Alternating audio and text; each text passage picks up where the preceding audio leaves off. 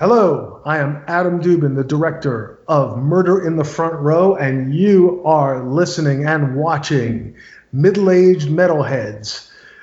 Posers must die. Welcome back to another episode of Middle Aged Metalheads. Tonight, we have the director of the documentary Murder in the Front Row, Adam Dubin, as our special guest. So, Adam, uh, for those of our listeners who haven't seen the movie, could you just give them a bit of a rundown as to what it's about? Sure. Um, Murder in the Front Row is the story of the San Francisco Bay Area thrash metal scene from roughly its beginning and maybe the late 70s or 1980 right through about 1986 uh, through the uh, untimely death of Cliff Burton and at that you know kind of there's there's plenty of story there there's actually plenty of story to make 10 documentaries, but Murder in the Front Row comes from a book by the same name, and it is uh, it's a book mostly, mostly pictures, and uh, it's just it, it's just great, and it inspired me to want to make this documentary. So if you like thrash metal and want, want the sort of the history of it, then uh, then there it is. Yeah, and it's, and it's quite a picture book too for anybody who hasn't uh, picked that up. It's it's basically by uh, David. Uh, what's the guy's name? David Lew. Uh, Brian Lew. Brian Lew. Who, and and, uh, and Harald Oimoen, and they were two early fans of, of the scene and of, of you know heavy metal at that. T- it sort of was just happening around them, and they. Yeah. It's amazing the photos those guys have. Yeah. They they were at ground zero of some of the biggest bands ever. Yeah. Yeah, they were just they were just kind of like hanging out, just as like dedicated fans, and did did a great service to the rest of us by documenting you know, they got they got like the first photos of uh, you know when when Cliff joined the band and basically Metallica was formed in its uh, in its mm-hmm. in its early sort of before before uh, Kill the Kill 'Em All was recorded. So uh, just just wonderful stuff. Yeah. So the so the film how, how much is the of, of the film is based on the on the book? Did you use use that as sort of like a like a source? Yeah, completely. I you know, I was riveted by the book. Um, I had met Brian Lew sort of briefly um, at the um, uh, Rock and Roll Hall of Fame induction for Metallica, actually. And so, yeah, we and we got you know a little bit friendly. We'd throw texts back and forth from time to time. But a few years later, I run into him, and he literally hands me the book. He's like, I, I completed this, and and I was like, you know, it just stayed with me. These pictures and this, you know, a little bit of story. And I just knew there was more story there to these great pictures. So I, you know, I got the wherewithal together to to pull the movie together and just wanted to tell it. And I think maybe what's a little different than in in in this story, and you know, you guys have seen it, is I didn't just tell it from the point of view of the um, of of like the rock stars, but really from the point of view of the supporters of the scene. You know, I'd say in equal measure, so that what you had was this kind of very rich story that that just was all about you know a bunch of young people who loved this kind of music, which wasn't necessarily commercial and didn't you know nobody knew if this was going to ever you know uh, be anything, but they just loved it. It spoke to them and it was powerful, and and so you know some people were the photographers in the scene, some people the artists in the scene, some people drew flyers, booked shows, whatever, and some of them were the musicians who became, you know, famous, but nobody knew that in 1982 or 83. For sure.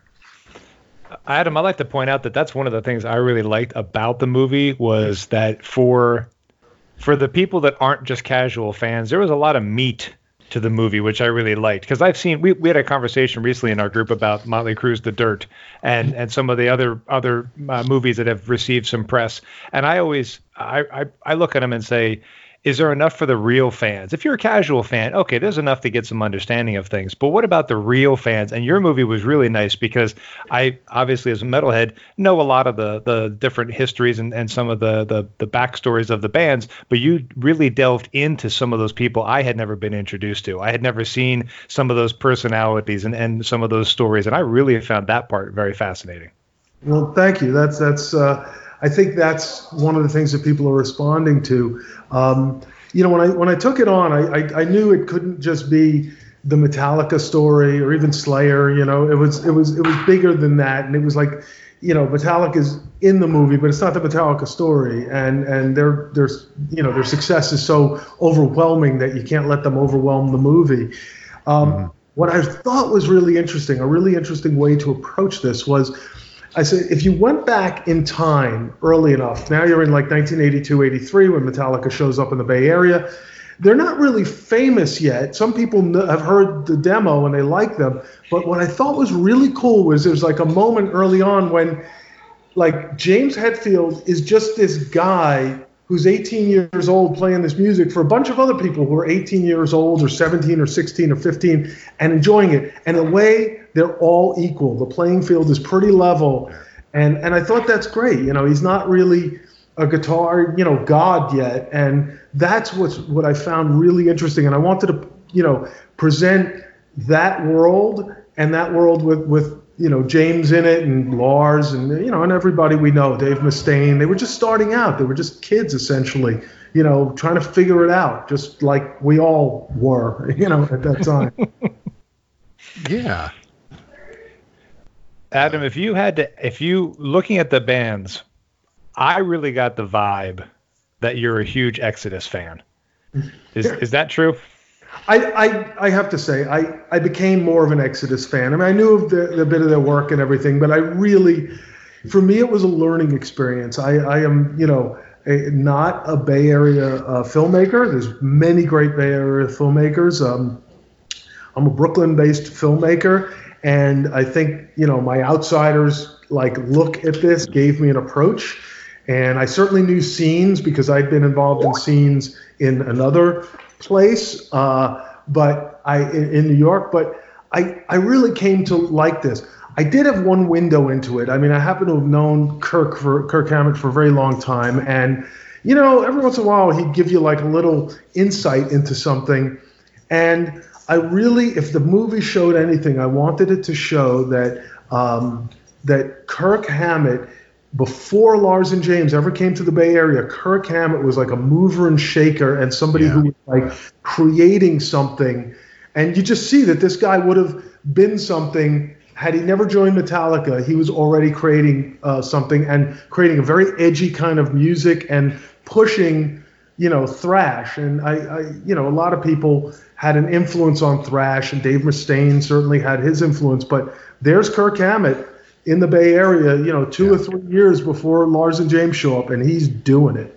Yeah, I think that's a great point to make, Adam, because so often in Metallica, I mean, Kirk's in the shadow of like two giant sort of personalities right. in in Lars and James, and uh, Kirk's like the easygoing one, and uh, I think he gets sidelined occasionally uh, unnecessarily.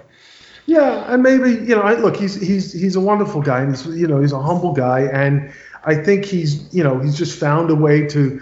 Uh, you know he's he's where he wants to be. He expresses himself in so many ways that we who love metal know. I mean, he's not just a musician because he's this collector of, of you know everything in uh, in art and and uh, and horror movies and everything like that. Yeah. But I, I think getting to your question, I think you know I, I came to love Exodus more and respect it. I never saw Paul Baloff play live. I wish I did. But what I what I really tried to do is even even not having seen him, most of the people who ever see this movie will have never seen Paul Baloff live, and I think I want somebody like myself to appreciate what it must have been like to be there and see the the, the, the power of you know Exodus and, and, going full throttle. And and hey, let's face it, I, I don't want to take anything away from it. They're still going strong now, 40 years later, and you know with Zetro and the whole thing, and you can still go. You know, when we get back to it, you can go see Exodus live, which is incredible. Yeah, I've I've always argued instead of the big four, there should be the big five, and Exodus should be in that group. Right. So you guys have been doing this a while. Have you ever figured out who's keeping this list? and,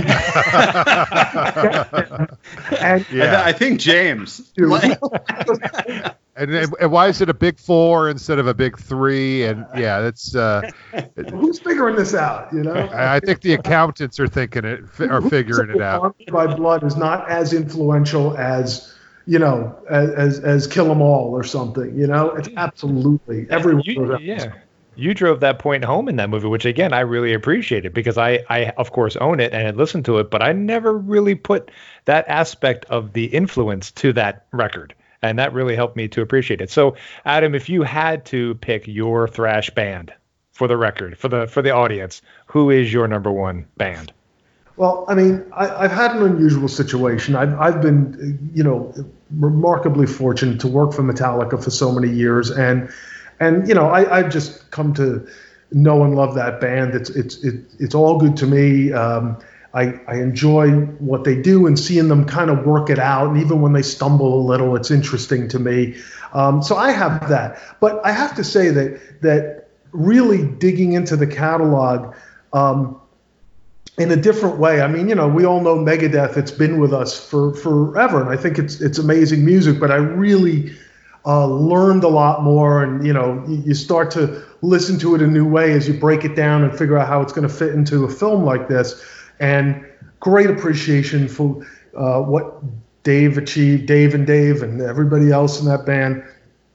Musicianship is remarkable. Uh, Exodus, as you mentioned, I really, you know, really come come to uh, just love all of it in a, in a new way. You know, come back to it with with new ears and just really appreciate it. So Metallica is my all-time fave. It just it just will be because they're they're entwined in my life, you know. But uh, right. but the other bands, you know, that's what's kind of great. You get away from them, you know what I mean? It's like it's like getting away from the Beatles for a while because then you come back and you appreciate it more, you know. And it's the same thing. You get to you come back to Megadeth, you go, ooh, I never heard that before. I, I haven't, you know, I'll just say it here for this record.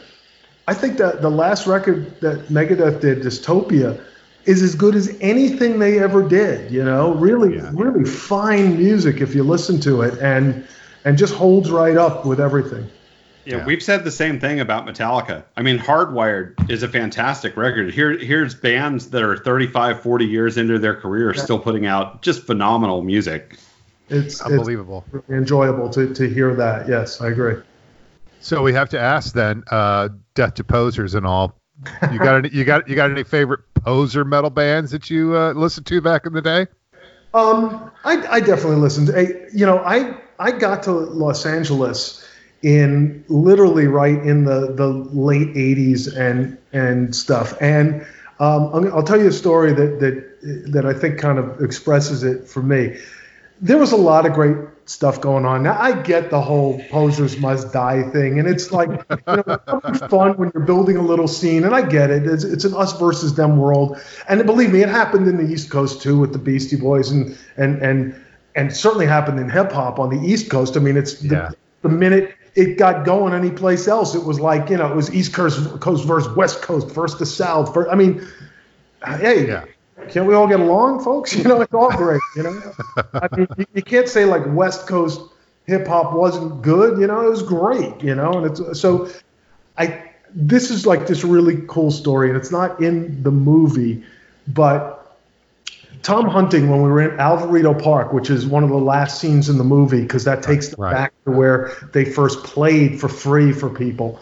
Um, let's face it, a lot of those, you know, supposedly poser metal bands, there's some great musicianship there. And, you know, Ratt, the band Ratt even took a little abuse in my film because some of the people, what, because Ratt was on the same bill with Metallica at Day on the Green, the famous Day on the Green. But Tom Hunting's talking to me and he says, you know, he'd be there back in the day. So this is like, you know, the early 80s. They're like, oh, you know, Ratt sucks and all the, you know, just because they're they represent, I guess, something to do with the Sunset Strip. But then he, he, he says to me, you know, and then I go home and put on my Ratt records because Warren DeMartini's forever. And I'm like, yeah. you know, he's kind of right. You know what I mean? There's some yeah. fantastic musicianship. So you can't really throw the whole thing out. It's like yeah. we all have our secret pleasures and, and it's all good now.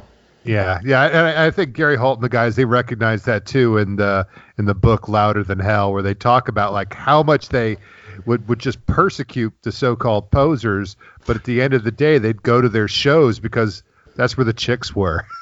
right. and, and, and and they respected the hell out of the musicianship of of the band, and it was just kind of there was a, re- a weird kind of envy uh, of the band that it's like ah they're they're they're more handsome than us. They get chicks, and uh, it's it, it's it's an interesting thing because uh, you know it, it leads to the question here you know, besides uh, it not being L.A., why why do you think that you know the, the San Francisco Bay Area became such a hotbed for the thrash metal scene?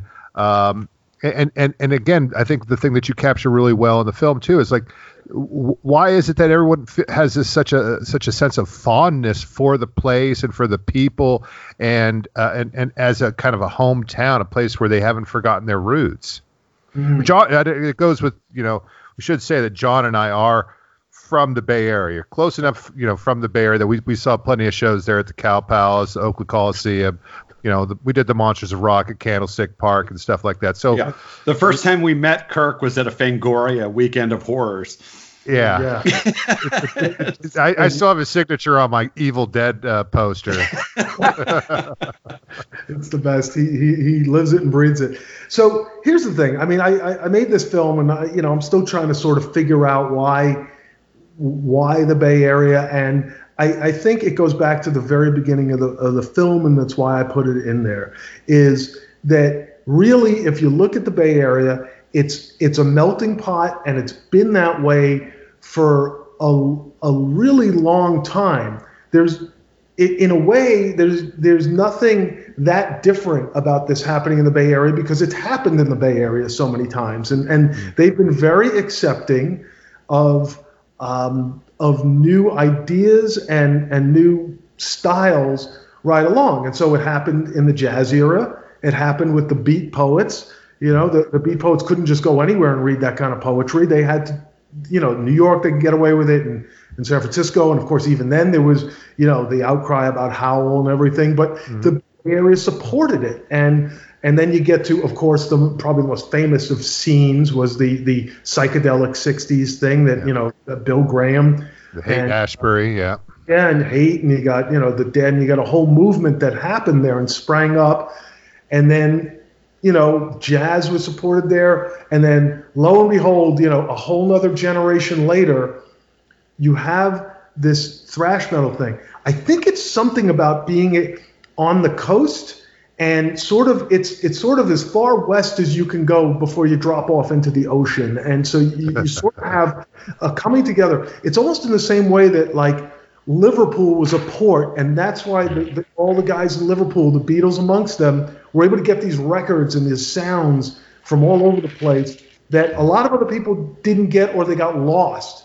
Right. But I, I, will say it generated in, in, in the young people there uh, one of my favorite parts of the movie is that early part where where you see Kirk Hammett's the same as everybody else. He was just a kid going out looking for his records, and I'm sure mm-hmm. like we're all this enough of the same age to remember going doing everything it took to get to a record store, having just enough money to maybe get one record and digging through the record bins to find something cool. Yeah. And I really wanted to capture that idea, which was prevalent in the in the Bay Area, but in a lot of places too, because I think it's so universal, especially the guys like us. And I want that to be in there for years from now when nobody remembers doing that, you know? Absolutely. Yeah. And I and I and I totally remember making a a, a pilgrimage to the vault. Um, I, I, think John, I don't know if you remember, but it was like eighth grade. We had like some sort of field trip. This is eighth grade, and we were supposed to go to the De Young Museum, and then we had like time to just explore, and we walked.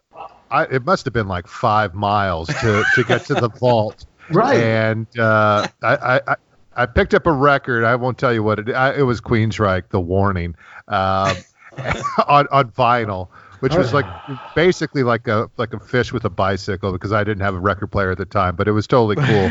but just but but but going to that place and and and just kind of getting into that part of town was just uh, again kind of like a worthwhile young metalhead pilgrimage. Dude, I miss it now. I we're all on quarantine, and I'm like, fuck, man, I just want to go to the record store and like look at some CDs and like buy some metal. Yeah, no, I, yeah. I'll just stick with what I got there, there, was the other thing, and it probably attracted you, which was the the art. You know, I mean, of course. Uh, you know, and I'm gonna, and I'm not like somebody who collects vinyl in the sense I don't, I'm not like like I don't, I don't have a record player now, but I mean, I love the art, and how we all stared at the artwork. We'd buy an album, we didn't know what was in it because of good yeah. art, and yeah. and uh, you know, and then you know you get home with the, you know the, that band Angel had the best logo in the. Don't get Colin started.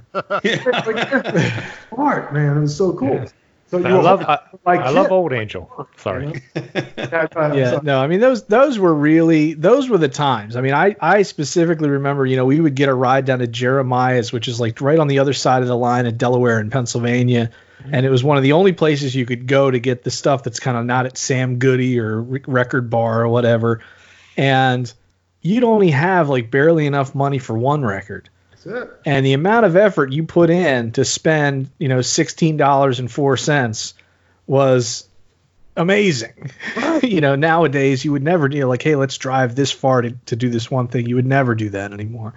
Right. um, but you might you might do that now Well, and, and I felt that was that was important to get out there as we get further and further away from those times. It's like you know, I mean, now it's like if you found a style of music you liked on the internet, you could dial up you know 50 bands to do that or whatever. You know, I mean, you just would. It's it's the the, the searching for it and the longing, and of course that made the finding it so much sweeter. And what did you want to do? You want to share it with all your friends that love that too. So that camaraderie, I think, is a uh, is is a wonderful thing to preserve that that we you know I think we, we captured in the film.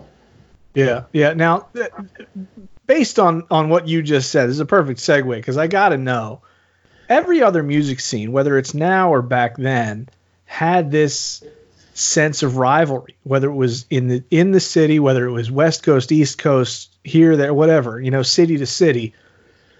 Somehow, thrash manages to have the attitude of kind of pulling each other up rather than shoving each other down uh, what was it about these bands that they were willing to to lend so much support in the community and and amongst themselves?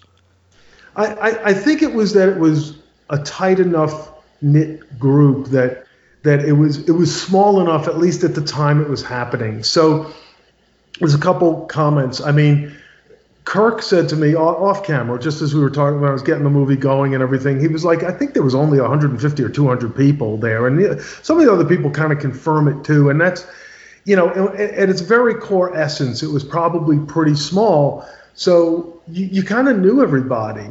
Um, and I think as it got going, though, you know, you wanted to broaden it. Of course, the tape traders were, were, were you know, really part and parcel with, with, with getting this thing all over. And then um, one of my favorite comments in the movie is by Gary Holt when he says, when he says this thing of like, you know, the Bay Area was the, the epicenter of thrash metal, and if your own area was not welcoming you, we would be. And so you could come to the Bay Area and get a gig at Ruthie's or one of the other places. Exodus might be your support or one of the other bands. And they would probably lend you gear. I mean, there wasn't like a competition of like, oh, you know, these this band's from whatever, the Midwest, and you know, we got to fight them. It was like, hey, you're brothers. You like the same, you know, come on in and play. As long as you were, you know, your heart was in the right place for that kind of music, they welcomed you. And I think I think it's extraordinary. I think it, it's great, and, and that's that was another reason when I talked to Brian Lew and Harald Oimoen, which were my first, you know, conversations about doing this. They kept hitting on this one word, camaraderie, and you know, it, it I didn't have to like put those words in anybody's mouth. Everybody who I interviewed, in one way or another, testified to the same thing. So it's there. You know. Can you can you talk a little more about Wes Robinson and Ruthie's and how that became kind of this, you know, this focal point, this this focal point of support for the scene? Sure. So, you know, as I as I studied up on this and I laid out the groundwork for what would be the movie, you can't cover everything. You got 90 minutes, you got to do the best you can. I wanted to keep it tight and fast like the music itself. So, I was like there's all these great clubs in the Bay Area and they each have a bit of a history to them and and the Flyers testify to the fact that like people played all these clubs. So you got the Mabuhay Gardens and you've got the Stone and you've got the Omni and and all these, you know, very the, on Broadway, and you know, each one had a bit of a story to it. Okay, you then get to Ruthie's Inn, and as I studied this, it was very obvious that Ruthie's had a special place in everybody's heart. And one reason was this man, Wes Robinson, who's now gone, but um, he booked the club, and he was an older guy to everybody then, and he was like a jazz aficionado, and indeed he booked jazz and blues at the club, but he heard something in this music, and I think it's because his his hearing, you know, his ear was advanced enough that he could hear where the cutting edge was. And at one time, probably when he was listening to jazz, jazz was the cutting edge of what was going on. And so he starts booking Exodus, first band to play at, at Ruthie's Inn on a kind of mixed bill with like blues bands. And then it just became he's booking thrash metal every week, every other week, and he's giving them a home and a place to play and practice. And that's so important. So he really was a guy who made a difference in in the lives of these young people who were playing and you know there was a place when slayer came up they could play there um, so of course he's not with us anymore but uh, we were very grateful to have his daughter uh, Darrell Ali to speak on his behalf and she, she speaks beautifully about how he just saw these young folks as not like crazy kids and not you know devil worshippers as some people might have seen but just as like people playing a cutting edge kind of music that was full of energy. And, you know, if we go back far enough, jazz in its time was the thing that parents were like, if you listen to that, you're going to go to hell. And isn't that what metal was in its time? You know, it's like the same thing, same parents, same everything. Yeah, and it's, it's interesting that you uh, the film begins with that uh, that little epigraph from Kerouac, the idea that you know that the bebop is the sound of the children at night. It's you know, right. there, there's there's something that the, the parents, you know, it's not for the parents, and that the, the kids right. totally get it. But uh, you also include that uh, journalist who's commenting on the 1985 Day in the Green, kind of like oh, yeah. Metallica's like homecoming sort of like bash, and uh, the, the reporter was saying. Uh, quite without prejudice, just saying like, you know, this was not music I was into. I didn't really understand it, but he he says that he understood like the the the cons- what do you say the, the the consumer appreciation of it, the sense that like right. Yeah, the consumer satisfaction is like there's something here that there is a rising that people are getting into, and and he had to like respect that. Anyway, sure. That that critic, I only had had one, and I thought he was important to represent something. I didn't want to um, I didn't want to use something. I didn't want to make him look like like an out of touch, you know, guy or whatever. Joel Selvin is the is like the esteemed rock critic of of the Bay Area, and you know he's been doing it for so long that you know he goes back to the to the the Grateful Dead days and everything, and clearly he's a you know product of of that era. Now, to his credit, he admits that he didn't get Metallica when it when it first sort of came out, and you see it there in, in the comment. Mm-hmm. But he went on to say, you know, at least he appreciated that the young people there got it, and I think in that sense he could he could understand it. And he he in further comments he came around to to saying that you know, as Metallica took root as you know one of the the massive bands of the of the ongoing Bay Area. I mean, he really got it, and he's interviewed them many times. He writes for the San Francisco Chronicle, and I thought it was important to to have you know I tried to have a little bit of each. I tried to have a guy who worked at the Record Vault. I tried to have somebody you know who drew the flyers. I tried to you know, and again, I tried to have this this this uh, commentary from an esteemed rock critic who at least could admit he he didn't get it, but but could understand that something was happening here.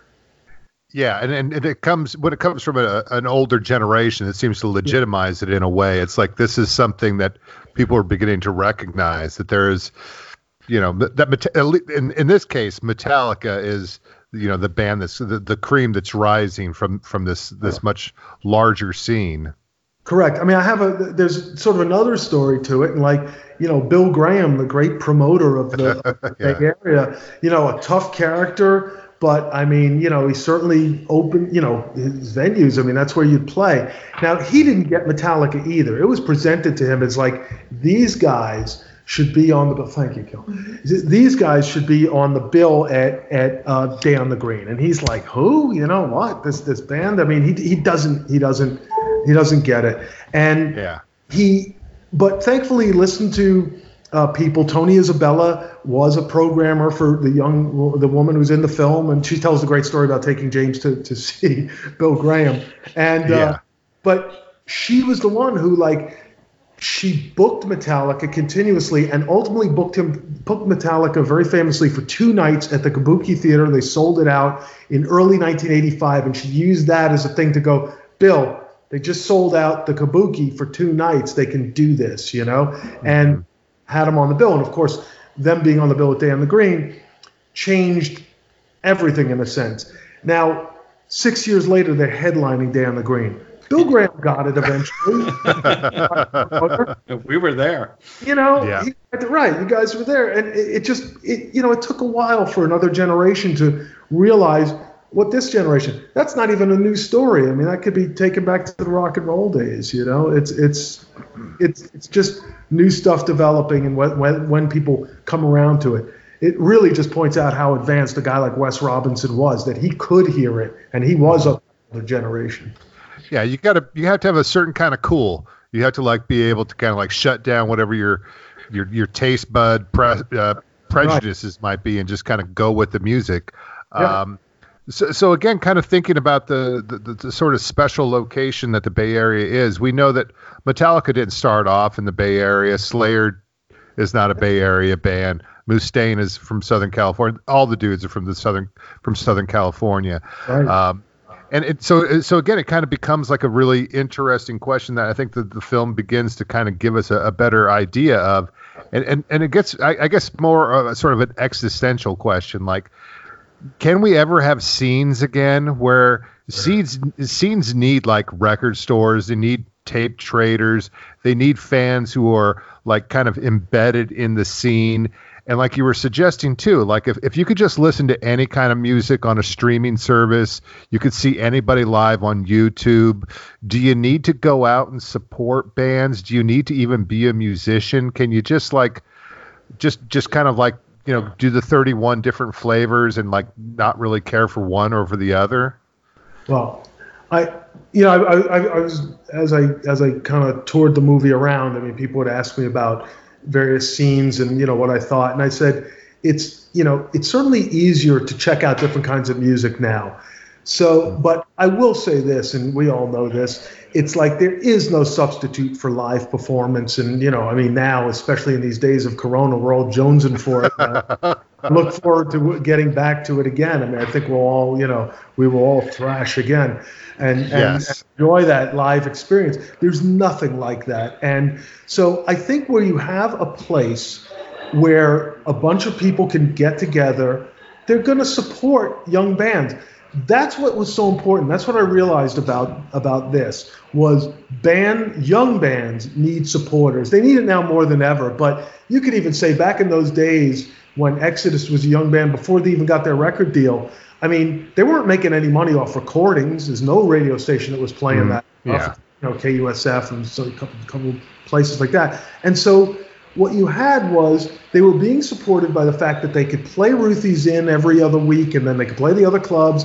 And a lot of it was the same people, but you still, you know, you grow your fan base a little bit. And those people Yeah. would pay whatever it was, five dollars to come in and see you, and it would keep the band alive until they could, could get going. And that Mhm. I think is is good. I mean, in the end run, I don't probably Exodus has not made a lot of money off their recordings. You know, Metallica's made money off their recordings, but Exodus sure, hasn't. But they've made money and they can still go out and be a band by playing. And so I think that you can still have a scene. It's just the, the music, the, the idea of making money off music has been totally, you know, ripped apart in a way. But I think you can go play live, and I think maybe that makes it more necessary now than ever before.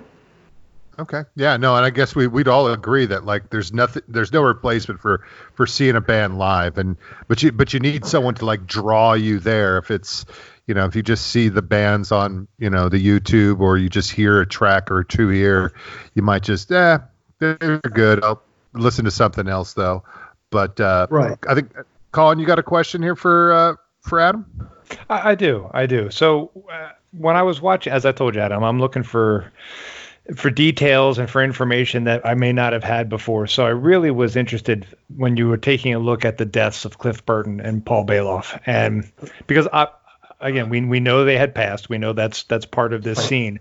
Um, but you really delved into that, which I found really interesting to watch. I, I, I really liked the scene where the bandmates are going to look at the at the tombstone for Paul, and of course having the girlfriend of Cliff there and, and Cliff's parents. How did you? How much when you were looking at having to put those two pieces in the movie? Was it intentional that you wanted to delve so deeply into the death of those two characters? Yeah, I mean, I, again, I laid the whole movie out on paper beforehand, and it's such a rich story that I knew there were certain stories I wanted to tell in the film, and that that's what I'd have time for 90 minutes of, of film. Um, honestly, you could, you know, I'll put it out there now. If Netflix wants to pay me to make a four-hour documentary of the Bay Area, I'm doing it. You know, um, it's a, it's an incredibly rich story, and in that you have sort of a few people that passed away that are very important. Nothing cuts through the, every piece of it the way Cliff Burton does, and it's you know now I I approached the movie in a certain way, and this was exactly in line with the you know the wishes of Brian and Harald and myself, which was that we were not going to be salacious in any way, and that this is not going to be behind the music or something like that, where we're digging dirt. Uh, you know, is there sex and drugs and rock and roll? Yeah, there's all that stuff, but it's really, it, it's almost, it's so exploited. I, I, don't really, I don't care about all that stuff. That's not what interests me. The music is what interests me, and um, and so the, the death of Cliff Burton had to be handled very carefully. Um, I don't need a blow-by-blow description of what happened when the bus crashed. We, if, it's out there if anybody wants to search it down. I don't, I don't care. Um, I, it as we did these interviews, it sort of got out into the community of the Bay Area people that we were telling the story the right way, like in a straightforward, honest way, and respectfully of the people in the scene. And each thing kind of, you know, you, you play your cards right, you earn your way up, you get the respect of people. And so people who were more apt to come forward. And fortunately, one of those people was Corinne Lynn, the girlfriend of Cliff Burton at the time. And uh, she has not done many interviews. I think she talked to an author of a book and stuff. And you could see why. I mean, it's incredibly personal and, and incredibly yeah. painful. Mm-hmm. And uh, she's a wonderful uh, woman. And I'm so grateful that she trusted me with her story, and it, and it made that story all that more poignant. Um, Ray Burton had became known to many people because he, you know, carried the torch for Cliff for so yeah. long in a beautiful way and, and gave us, every one of us, an opportunity to connect with Cliff, you know, well past, you know, his, his time Jesus, on this. Yeah. So mm-hmm he came forward and did a did a beautiful interview, and with that, I really felt I, I, you know I told the story in a personal way, and that's really what this movie was about was was telling telling the story in a personal and emotional way. Baloff was a different kind of character. You can't do that with in the same way with him. He brings a smile to everybody's face because he was yeah. he was that larger than life character, and yeah. so with him, I felt that his friends told it in in in a way that brought him to life. I also interviewed his girlfriend, um, Elizabeth Francois, and I think I got a piece of him that while he was, you know, he could come off as the crazy party animal, almost like this John Belushi type metal. yeah, kind of what it looked like. Yeah, for yeah, sure. I mean, kind of a thing that, that that is across that. Um, he also had his side. You know, he was so beloved by his friends that you have to think there was there's there's kind of a real heart of gold underneath that bravado of, of posers must die. And, uh, and again he brings brings a smile to everybody's face. So i think you know I, I, was i was i was lucky. If again if you if you if you play your cards right and you do an honest job you, you get rewarded. One of the rewards was that um, uh, gary holt and tom hunting gave me a bit of their time and I and I, I didn't tell them where to go. I did not. I just said I want to spend some time with you. You know, I kind of had an idea we'd go to Ruthie's. That was that was a good one, but I didn't I didn't pick the rest of it. Uh, Gary did actually, and he said he said we're gonna you know we literally had two hours, and he was like we're gonna go to Ruthie's. We're going to go to Alvarado Park because that's where we started playing together in these open air shows for you know no money, and uh, and then we're gonna we're gonna go to Paul's grave. And I'm like, great, you know, let's let's go.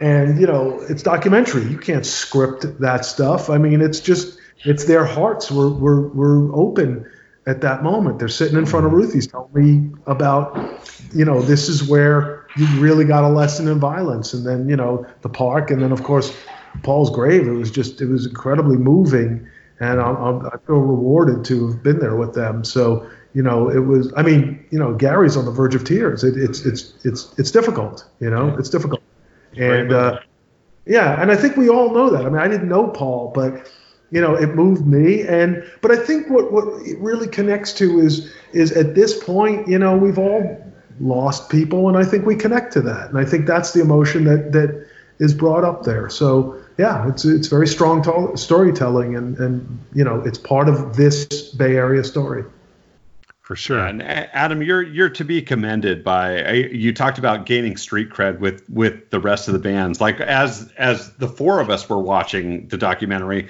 we were mm-hmm. blown away by the amount of people you had in the movie. Like anyone who listens to our podcast, Adam talks to fucking everyone. Like it, it, yeah. it, it's like the Mount Rushmore of thrash, and they're all in it. I, I guess the question would be: Is there anyone you weren't able to talk to that you wanted to? Um, I, I felt I, I had the people I needed. If I wanted more, I could have got more. But I was very particular about one thing. You sometimes see documentaries where they they've over interviewed. They've interviewed so many people that it's like each person only gets like a headshot, you know, a couple times, and then and then it moves on, right? You don't really get to know anybody.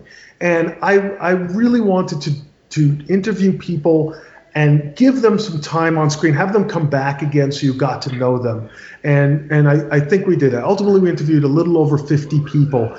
Um, I think an example of that is people have asked me, you know, they, they see Charlie Benante in there and they go, how come you didn't interview Scott Ian? And I was like, I don't know. Oh, come on. It's great. Scott Ian is, is interviewed a lot. And if I thought I needed more of the, um, of the tale of anthrax in this, I would have done it. But Charlie is great. Charlie is awesome, yeah. and and Charlie tells the story really well, and and you know I was like once I interviewed him, I started to edit it. I was like, oh, I got it. You know, I mean, there it is. So yeah. some I don't think there was really somebody. I, I have to tell you, it was it was. Uh, I really wanted Dave Mustaine in there, and I don't, and his voice needed yeah. to be in there, and I had For to sure. really, really pursue that one, and uh, a lot of help from David Ellefson on that, and Brian Lew. Um, I don't. I did not have a personal relationship with Mustaine, and I was a little leery that he might see me as Metallica's guy or something. And I'm, you know, I'm not in in this. I have incredible respect for Dave Mustaine. I, I didn't even ask him at all about, you know, I mean, I think it's ridiculous. Again, I wasn't going into salacious stuff, so I'm not going to be like, hey, tell me about when right. you got kicked out of Metallica. That's nonsense. That is that's not even the story. That's not. Right. I want the music. What's amazing about Mustaine is everything he did after that, and yes, you know what I mean? And and so I mm-hmm. was yeah, absolutely. So the one other guy I'll tell you about that we pursued in in a, in a way, and and I'm amazed that we got, and I'm pleased we got him, but but he had heard from a lot of people that we were doing this the right way, and that's Larry Lalonde, you know, from uh, okay, you know, from possessed, yeah, and and so you know I, it's it's very personal to him. From I, I understood from a lot of people that you might not get him. He doesn't talk about those days a lot, and I was like, all right, you know, we'll we'll see. He was maybe the last or the second to last interview that we got, and I have to credit my producer Jack Gulick with this. He pursued him over the course of probably a year and a half, and and just kept on not not being a pest, just checking in with him. Mm-hmm. And I think through that time Larry probably heard from enough people that we're, we're telling this the right way. Um, you know, there's another great person of the scene, uh, Debbie Abono, who was a manager. Yeah. yeah. Then, right? I totally appreciated that inclusion there. Mm-hmm. Mm-hmm. But to Larry, that's very personal because he uh, he uh, you know went out with her daughter and she was you know very much a mother figure to him. So that I think that's not stuff he gives up lightly. You know, it's it's it's it's right there at the at the core of his being when he was like a 16 year old trying to to learn. But I have to say this: once he agreed to the interview and and, and we met, he was coming through town with uh, New York. I'm saying with uh, with Primus, and you know we said we'll do whatever we have to do. We'll meet you where we have to go, and we did. And he was incredibly forthcoming. There was no, you know, uh, holding back on his part. He was, and, and it's great. I'm, I'm very happy that he was part of it. You know. Yeah, and I, I, would have to add too that I was, you know, for for a scene like uh, like the thrash metal scene that doesn't really include uh, a whole lot of ballads or a whole lot of women. Um, right. It was it was really uh, interesting and I would say impressive and and, and with, with, some appreciation that you include included a lot of the ladies who were part of the scene there, uh, like like Debbie, um, as as well as as some of the women who were you know cutting checks for Metallica. Um, yeah. Yeah, and and and it kind of like gave a little bit more fullness to the scene because uh, we we know behind every you know you know metal raging maniac there's got to be a girlfriend there there's somebody who's helping to pay the rent there's somebody who's paying the bills and you know or, or just supporting the band and and you know being uh you know as as Debbie was kind of like a metal mom and that that just kind of like gives a little bit more sort of uh you know introspection in, into the whole scene there. Yeah, exactly. I really you know had to strive. As as you know yeah thrash thrash metal i mean you look the, the, photos tell the story you know the women are few and far between but they were a tight knit group and i really wanted to get across um, how respected they were. You know they were like i mean the, the, you know the word groupie did not come up and and should right, not absolutely not. they were like sisters to the band, and, and you got you really understood that if if any guy had somebody disrespected one of these ladies at that time, they you know they would get sorted out and quick. So um, no, they were they were really great, and you know you see the the again the word supporter is the best word. You know they supported the guys in the same way that that um, you know someone once asked me, well, you know was there any uh, metal musicians, uh, female metal musicians, and uh, you know, if I could have found one in those photographs, or you know, to be interviewed, I would have, I would have gone for it. I didn't yeah. see. But clearly, I want to show that the women played a very important role in in what was going on, and and are, are you know, deeply uh, respected because of that. Yeah. Mm. Yeah. So thanks for that. Yeah. Speaking of the role, I want to talk about the role of narrator, if I can. Yeah. because because I've had the pleasure of meeting Brian Posehn a couple times, and I, I love that dude. He is just awesome. I, I stood next to him at a Slayer show once, and it was just I was more excited to just stand by him than I was to see Slayer for the you know tenth time or whatever. Um, right. How did how did he get? Pass that he's along. A, well, he's a, he's a, he's just he's a big he's a big guy and he's so friendly and he'll, he'll, just talk to you about anything. But anyway, how did how did he get involved in this narrator role for your film? So uh, my wife Rochelle Benlalou Dubin, who was also producer on the film, she uh, books comedians. I mean, she she that's like her her job in her field, and she's booked for years. And she booked, uh, if any you know any of you know the um, the festival. Um, uh, Bonnaroo uh, that takes place, uh, you know, every year in Tennessee. Uh, she doesn't book it anymore, but for 14 years, booked comedy there. Brian was one of the guests one year and um, and and so you know, I mean, we we just you know, some of my other films I've directed for for many comedians, so. Um, you know, we sort of have a, a, a, a, working, you know, and friendly relationship with some comedians. I, have met Brian on many occasions. Of course, we've talked a little bit about, you know, metal uh, as it comes up, and uh, but I, I, don't have a. Uh, we're not like huge friends or something. But you know, it, through Rochelle, we got to their manage to his management. Now, Brian's an interesting case because Brian could easily, and I considered having him as an interview in the film. He was at the Day on the Green in 1985. He was at many shows. Of course, he, he's attended tons of metal shows. He's a Bay Area guy. I mean, he lived up a little bit north of there, but would like beg his mother to like come down to shows. That's a lot. he and, is more metal than you. That's yeah. he's, oh, he's, he's, hardcore metal, and he's got like the, the the the nerd thing dialed in tight, you know, for that. So he's he, he checks off a bunch of boxes for that. Okay. So we got to him, and we only had to ask once. I mean, I said, I, we asked. He came in. Uh, I had a great, you know, it only took a, a uh, I think an hour and a half to, to get get it all down. I did different takes, and of course, I would say read it straight and then do it your way. Be Brian, and he would be Brian, and it was way funnier and greater. and and and and his personality came through, and you got the feeling that believe me, when I originally thought of this film, I, I, I thought, oh my God, I'm going to have to get somebody who's the voice of God. You know what I mean? Somebody who above it all, you know, who is unimpeachable. And I was thinking, like, could I get of Facenda. Or yeah, somebody that's like you know Iggy Pop or I don't know even who, you know, somebody who's like beyond, you know, impeccable credentials. And then when Brian came up, I was like, nah, he's the right guy. We only ever asked him. I didn't like like send out letters to ten people, and and he was so right, and it was so right on. It it, it became one more layer, it became personal. And I asked him about it, and I said, you know, Brian, I said I was thinking of, of interviewing you for the film, and, and he said, oh no no, he goes, I'm so glad to do this. He says, I really am much happier as the narrator, and I was like, great. So it worked out all around. So really glad you appreciated it because it's a great. It's just it's like one more thing that just just felt right, you know. Yeah, it's it's such a great thing to. I mean, I I thought that the addition of him as the narrator was both uh, comforting's not the right word, right? But it's like somebody you know, not somebody who's telling you about something you know, and Right. it was perfect. You know, I was telling the guys, you know, when we when I first met you at the Philly show, right? It was in a what used to be a mortuary hmm. over on Ridge Avenue, and it was in a venue. It there was a stage.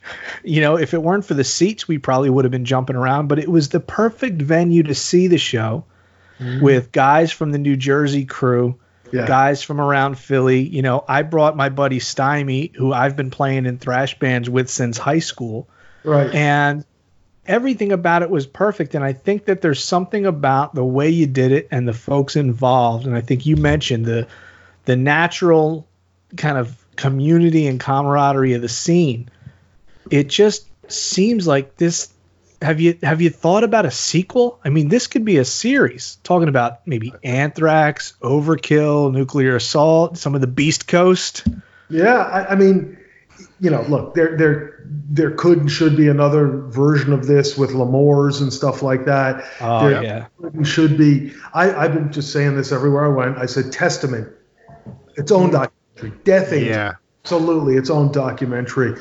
And by the way, this beard was a, a Will Carroll rally beard. You know what I mean? That was right. That was right there on my list there, Adam. It's like Yeah, get some more Testament and Death Angel into the Yeah. scene. I so mean, yeah, it's great. total. those are their own stories. I mean, I, I of course interviewed just Mark Osegueda to to to get something somebody in from from Death Angel, and he's great. But I mean, you know, uh, Rob or Will. I mean, any of those guys. It's like it's like it's all great. And so, really, I mean, it, it's just you know what this what I found though was again that book Murder in the Front Row became the touchstone. It was like it was like the Bible. Anytime I, I had a question of which way things could go, because at various times you could take the story a little this way or that way, I'd go back to the book and I would use the the the, the, the great photographs, and I would say, well, you could tell ten stories here, but if if you don't have really good photographs to support it, and video is even harder to come by. So it's like then now you're just telling a story, you know. So it's like, and that's just talking heads. You need the photographs. So if there's a book of photographs of, let's say, L'Amour's, that would be, go a long way to telling that story. Or you'd have to assemble something of Death Angel. Yeah. I think it could be done. I'm just saying it's it's you know it's you That's a lot of work. Just work for four years and get that out there. That would and, and that that would be an awesome project. So Yeah. we're, we're we're putting it out there to people because we know, you know, our listeners and all they have the stories about the the shows they saw at L'Amour's, uh, which which they call the L'Amour's out here just because because they do. yeah. Um, but Adam, uh, Go ahead, Mike. no, no, no.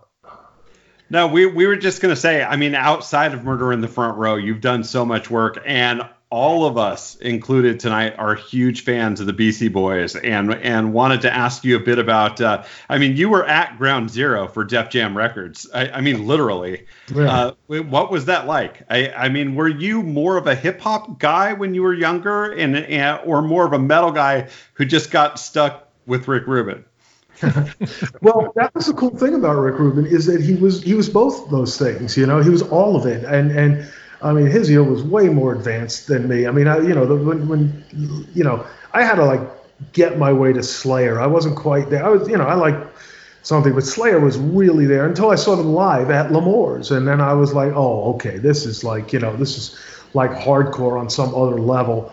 Um, so we were listening to like you know like punk stuff and, and metal stuff and and but you got to remember in 82 83 hip hop was rising. It was coming out of the bronx. It was it was filling new york city. It was filtering out through through tapes the same same thing. Just you know all across the country and people were taping the, the this the, the, the radio shows that were putting out some hip hop late at night uh, uh, in on New York radio and sending them all over the place. So um, it was in, it was interesting. That's why I understand scenes because that was going on. And the Beastie Boys were one of the bands that were part of the scene.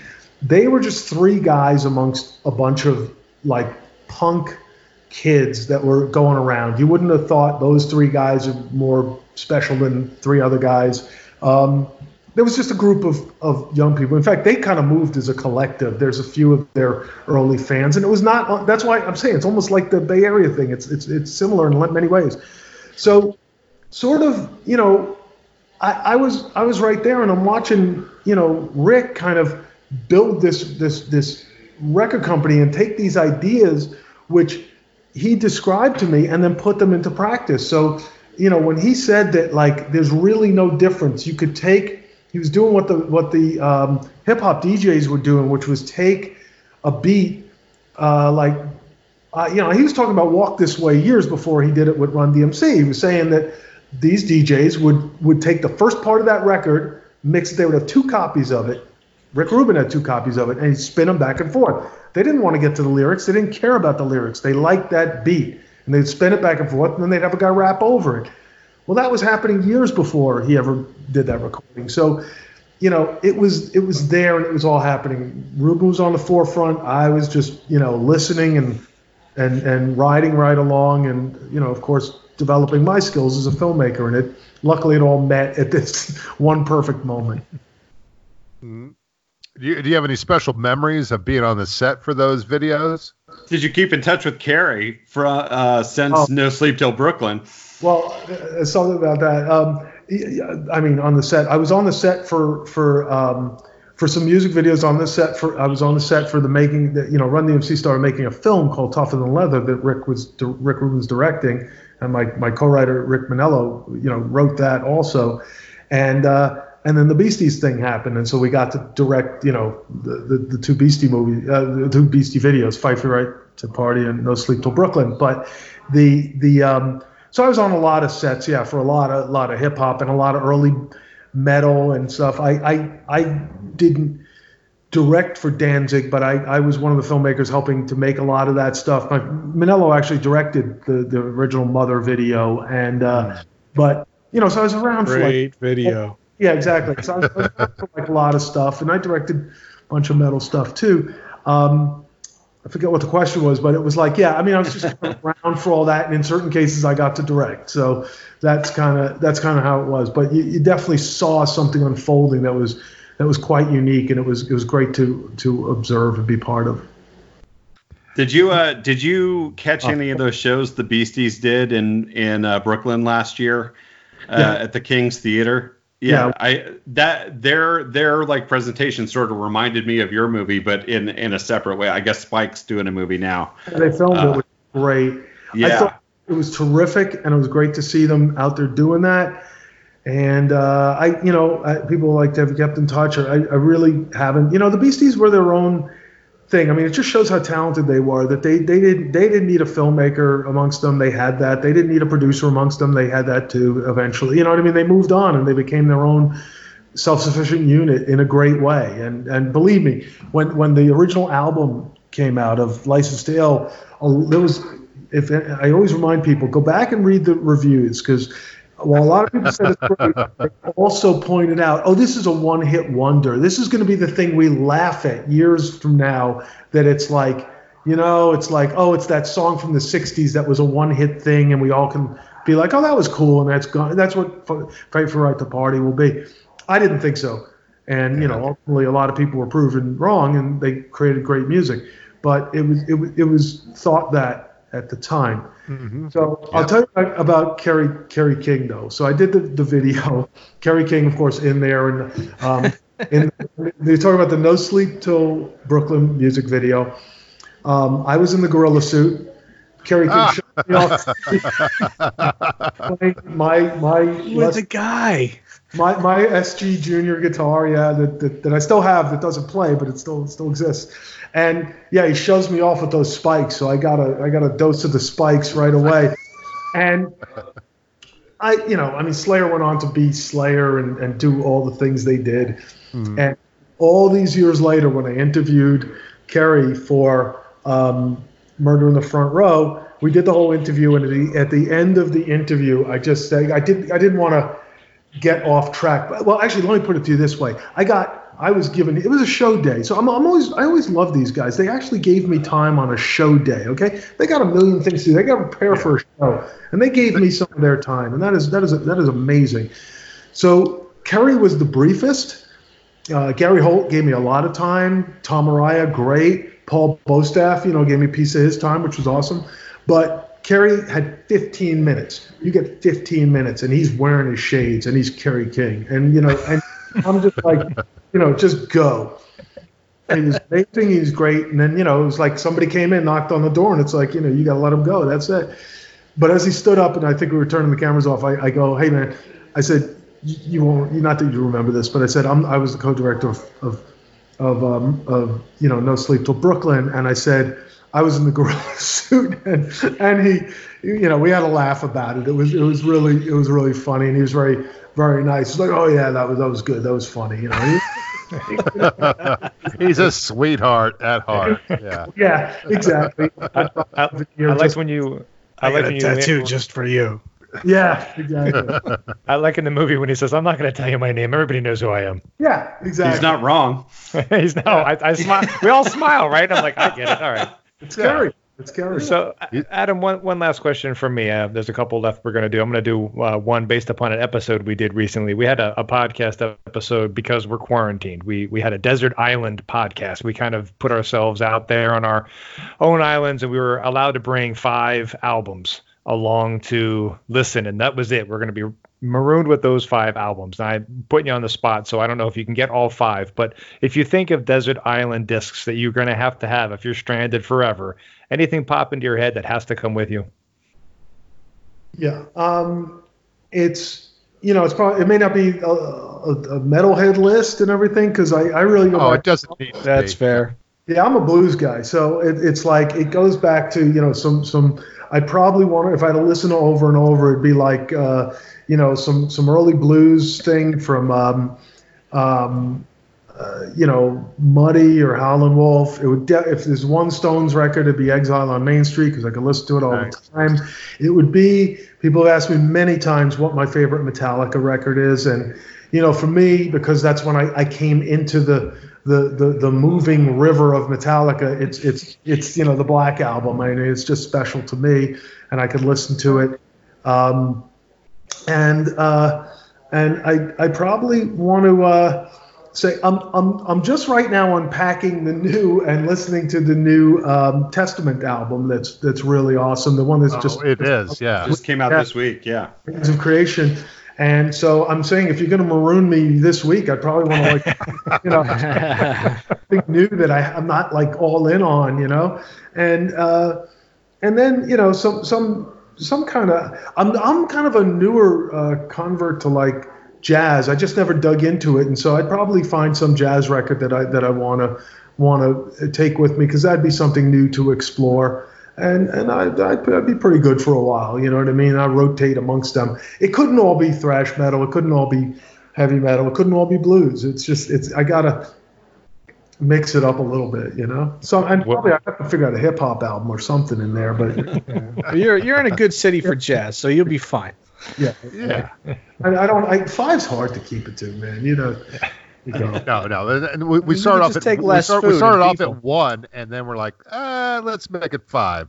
Yeah. So you, know, Exactly. you have you have backups. Right. But uh, Adam, we really appreciate you spending some time with us, and uh, we're, we're of course uh, really appreciative of the film that you've given the world here with Murder in the So Front good. Row. So good. Uh, so we so we have to ask, you know, so what what are you what are you working on now? So I, you know, there's there's there's always something else that you try to keep going, but I'm really right now just just finishing out this. You know, I, again, it's a very homemade kind of thing. I mean, I didn't have a big staff of people and everything, and and so I'll just say a couple things about the the release itself. I don't know when this runs or anything, but um, it's not to It'll be ready. It'll be ready tomorrow yeah. Okay, great. So, so, with quarantine uh, Yeah. hours. no rush, but you know, it's like uh, the, the the the movie's released everywhere on April 24th. It is it's coming out in a few different formats, but I think I think metalhead people will appreciate this, um, and I know middle-aged metalheads will because I'll tell you why. It's like the film is coming out on digital download and, and and and rental streaming. It'll be in 4K. Like if you go on iTunes, you can rent it in 4K, so it'll look Nice. You can rent it in 2K, and that's fine. Also, it's going to look look beautiful, and you can buy it. You can rental stream it. We don't have a TV deal. At one point, at some point, we'll get one, but right now, th- these are good. We did a limited edition DVD. It was the limited edition. Pre-sales was so strong that we like had to like it, fully expand the limited edition. Now, let me let me tell you Oh what's wow! because I think it's really special, and and guys our age will love it. It's in a DVD case. People have asked, "What about Blu-ray?" Blu-ray is really expensive to master. If if we at some point maybe we'll do a Blu-ray, but that's not that's not it now. We did a, a, a DVD in a beautiful slipcase. When it opens up, it's got two pockets in it. We did various posters during the making of the film. So there's the That's poster right, yeah. with uh, with Cliff Burton, which is just this you know wash of hair headbanging, and we did that poster.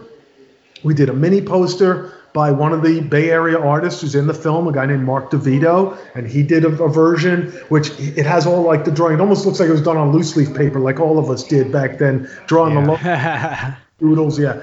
And then we were very fortunate. A big fan of the film, um, Dirty Donnie, who's who does a lot of artwork, does Metallica artwork, and kind of has this style that's like kind of like '60s car graphic kind of style. And he did this poster of this monster face, and we did that in two versions. So these were all mini posters in there, folded in in there, and a sticker for Murder in the Front Row. And of course, I go back to the first Kiss album I bought was Rock and Roll Over, and it had a great sticker in it of Kiss. That's right. So That's hot shit. Everybody drink.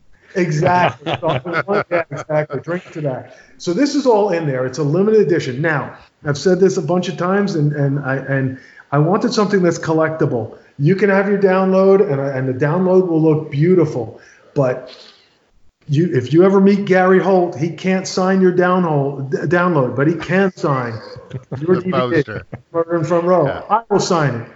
Anybody can sign it, and I think it's great. So, so I love a physical piece of artwork, and you can stare at it and look at that picture like we used to. Absolutely, and I, and I think that was the thing when I kept looking up the the the book and the film on Amazon. The poster kept coming up. I I, I mentioned this. I don't know if you get any proceeds from this, but that's that's definitely something that that people are selling. People want. I mean, we, we made the poster, but the first thing that happened is people wanted to buy it. We made it originally for the movie theaters that the movie was going to play in, and they, you know, at the end of a run of anything, they usually take it down and like like ta- usually it's thrown out. Occasionally, it's Sure. sent to the company. I don't think they want it because usually it's bent up. In every case, everything we went to, there was always the usher or somebody's like, "I'll take Can that." I have that? Yes, I want that. people started wanting to buy them and i was like you know it's not a, a, a profit making thing. It really isn't. It was just like let's put it out there. Let's cover our costs. And you know i'm just happy if people enjoy it. Again a physical piece of artwork because i think all of this stuff is great. And i was complimenting uh, uh, alex skolnick the other day. I, you know he, he did an unbox video for the titans of creation and i said you know just stare at that album cover for a little while. You know there's great stuff you're seeing in it. Yeah. complimented him on it. It's, it's beautiful. It's beautiful to, to, to get still give out artwork like that. Yeah, no, and and again, we're we're we're nerds like that, and we're collectors like that, and and, and, and again, I think that that that's that's part of our, you know, our, our part of our, our demographic here that we we get nostalgic and we get possessive and we we're acquisitive by nature, so we just want like to hold physical possessions that remind us of our metal experiences, Right. and uh, but again, we, we really appreciate you spending some time with us, Adam, and, and I'll let everybody else give you some more accolades here. But Absolutely. Uh, we definitely want everybody to to if, you'll you'll send us a link or send us the, the information, and we'll we'll definitely push it on our uh, on our platform so everybody gets out uh, or or just stays in and sees it. Yeah, you're right. Stay home, stay home and watch this. Stay home and we'll- watch. Murder in Hopefully, we'll be Row. back on our porches and backyards by April 24th. But April 24th, digital download uh, everywhere. Hopefully, uh, people can check this out in their in their favorite formats. Uh, I've got it on pre-order because I can't wait for this. Uh, I'm going to watch it again. And And you're gonna get the you're gonna get the posters, are you, I better get them. Oh yeah, I'm coming to your house, but I'll get this post. and you can sign it. And you can sign it. For me. the cool thing. We picked. Why did we pick April 24th? Tell me. It, there are certain days that are release dates, right? You can't just pick any date you want. But it is because it is the, the closest release date and it is the day before Paul Baloff's birthday on April 25th. So Wow. long live Okay. the memory of Paul Baloff. Nice. There you go. Well done. That's appropriate Well done. enough. Murder in the There front. You go. Thank you again Well to director Adam Dubin of Murder in the Front Row. You can pre-order his movie on miftr.com. For Colin Bosler, David Timoney, Mike Stamps, and myself, John Harden, we will talk to you Wait, next I just week. want to say one thing first. Posers must die!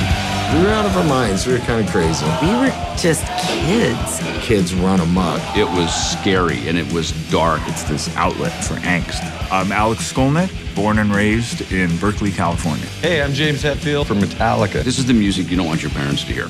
Gary Holt, David Ellefson, bassist for Megadeth. I don't need to say my name. Everybody watching this knows who I am. We're doing it for chicks and beer, and I didn't drink. My name's Chuck Billy. Grew up Dublin, California. And the pits were violent as hell. Mark Osegueda from San Francisco Bay Area. Phil Demmel from Dublin, California. The volume, the craziness was epic. Wow, we got to do more of this. Rob Flynn, Oakland, California. My name's Rick Hunolt. I play guitar for Exodus. People have a passion for the metal. There's no distinction between the bands and the fans. We called it the land of misfit toys. People in our scene, we felt invincible. It was about survival. It was like, ah! Exodus had the destruction recipe. If Exodus was playing, we were there. That's Paul Baloff. Kurt came up with a name and we were just like, wow. What was the question again? My name is Lars Ulrich, and I'm from Denmark. Tom Araya, fucking Slayer. Singer and bass player for Slayer. I got goosebumps talking about it right now, man. My name is Paul Bostaph. Larry Lalonde, El Sobrante, California. Charlie Benante, and I'm from the Bronx, New York. Dave Lombardo, Southeast LA. There was an aura of watching history happen. Yeah, East Bay guys. They played before us, and that was kind of a mistake. I am Robert Trujillo. I'm from Santa Monica, California. There goes that guy who was in Metallica. What's he up to? Isn't as exciting as you thought it would be, was it? Murder in the front row!